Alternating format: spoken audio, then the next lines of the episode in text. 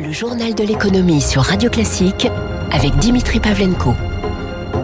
Bon réveil, bonne journée, soyez les bienvenus sur Radio Classique. À la une de l'économie ce matin, échapperons-nous à un confinement dur avec école fermée Rien n'est décidé pour l'heure, assuré hier Emmanuel Macron dans les colonnes du journal du dimanche.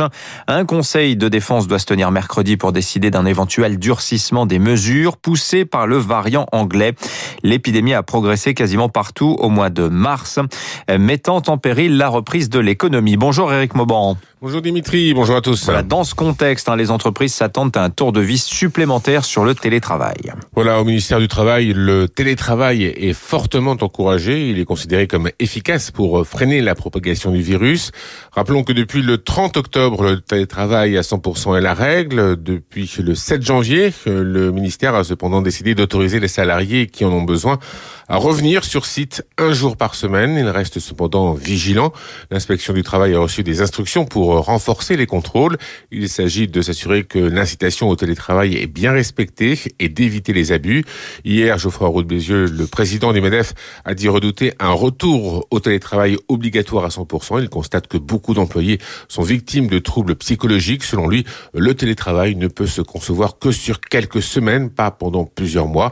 Cela complique le management des équipes dans une période déjà euh, suffisamment difficile et stressante. Légalement, selon le Code du travail, l'employeur a l'obligation l'obligation de prendre des mesures pour protéger physiquement et mentalement les salariés, mais cela peut tout à fait prendre une forme différente que celle du télétravail qui, lui, relève de l'organisation d'entreprise. Éric Mauban, par ailleurs, on connaît mieux l'ampleur du choc de la pandémie sur les finances publiques. Selon l'INSEE, le déficit public a atteint l'an dernier 9,2% du PIB, record depuis 1949.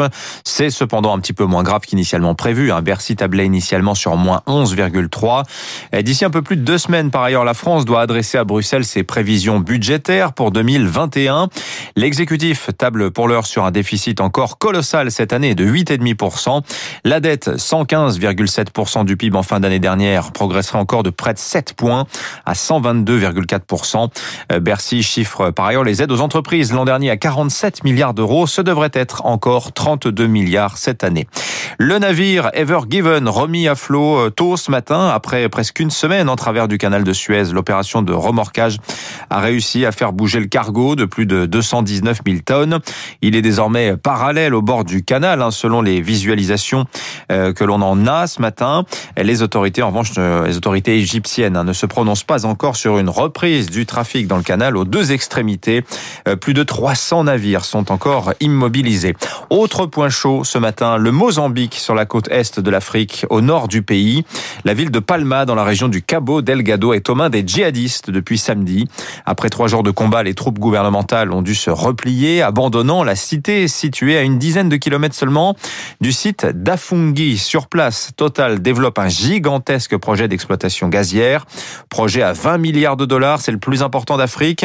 Mais face à la menace, Total est contraint de suspendre ses opérations dans le pays pour la deuxième fois en deux ans. Eric Cuoche. La prise de Palma, un choc pour le gouvernement mozambicain et une menace non voilée contre les étrangers. Matteo Spécialiste des mouvements djihadistes. C'est un signal pour dire ne euh, faut pas que ces compagnies, que les États étrangers qui seraient euh, intéressés à l'exploitation du gaz ou du pétrole restent dans la province. C'est un avertissement qui est envoyé euh, au niveau international. Un discours qui fait mouche car la région attire les convoitises depuis la découverte d'importants gisements de gaz naturel il y a dix ans. Benjamin Auger, géopolitologue spécialiste de l'Afrique.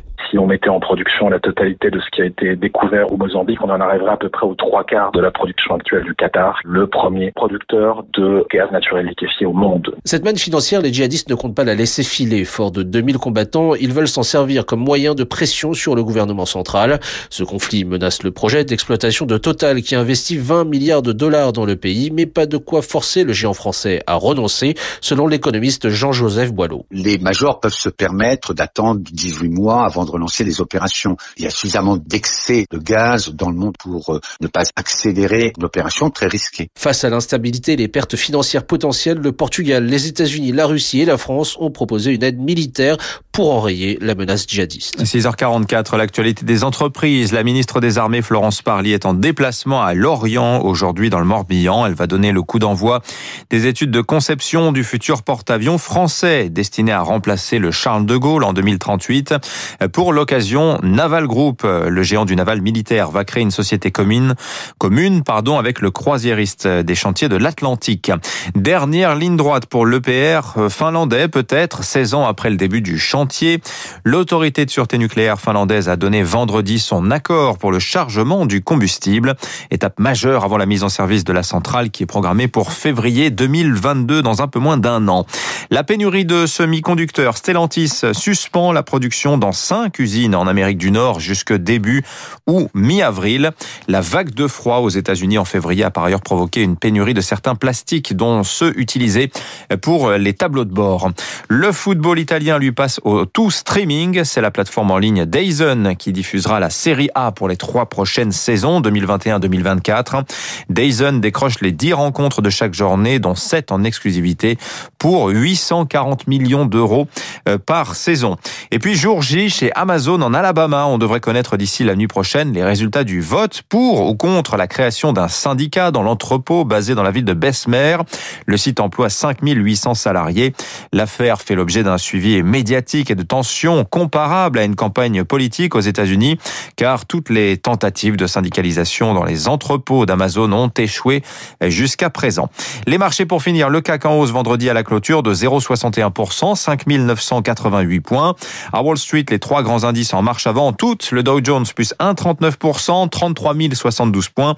Le Nasdaq plus 1,24. Le S&P 500 plus 1,66. Il est à 3 974 points, tout près de son record historique. Les marchés américains dopés par l'avancée de la vaccination là-bas et par le feu vert aussi de la Fed qui réautorise dans le secteur bancaire les rachats d'actions et la distribution de dividendes à partir de fin juin. À noter quand même un gros incident en cours de séance vendredi. Plusieurs titres ont brutalement décroché de manière inexpliquée. Viacom CBS, Discovery dans les médias, moins 27% chacun. Baidu, le chinois, moins 15%. Tencent, moins 21%. Des titres dont la valeur avait quadruplé depuis octobre. Derrière le plongeon de vendredi, en fait, c'est une vente massive de titres en bloc pour plus de 20 milliards de dollars opérés par un fonds d'investissement Archegos Capital. 6h47.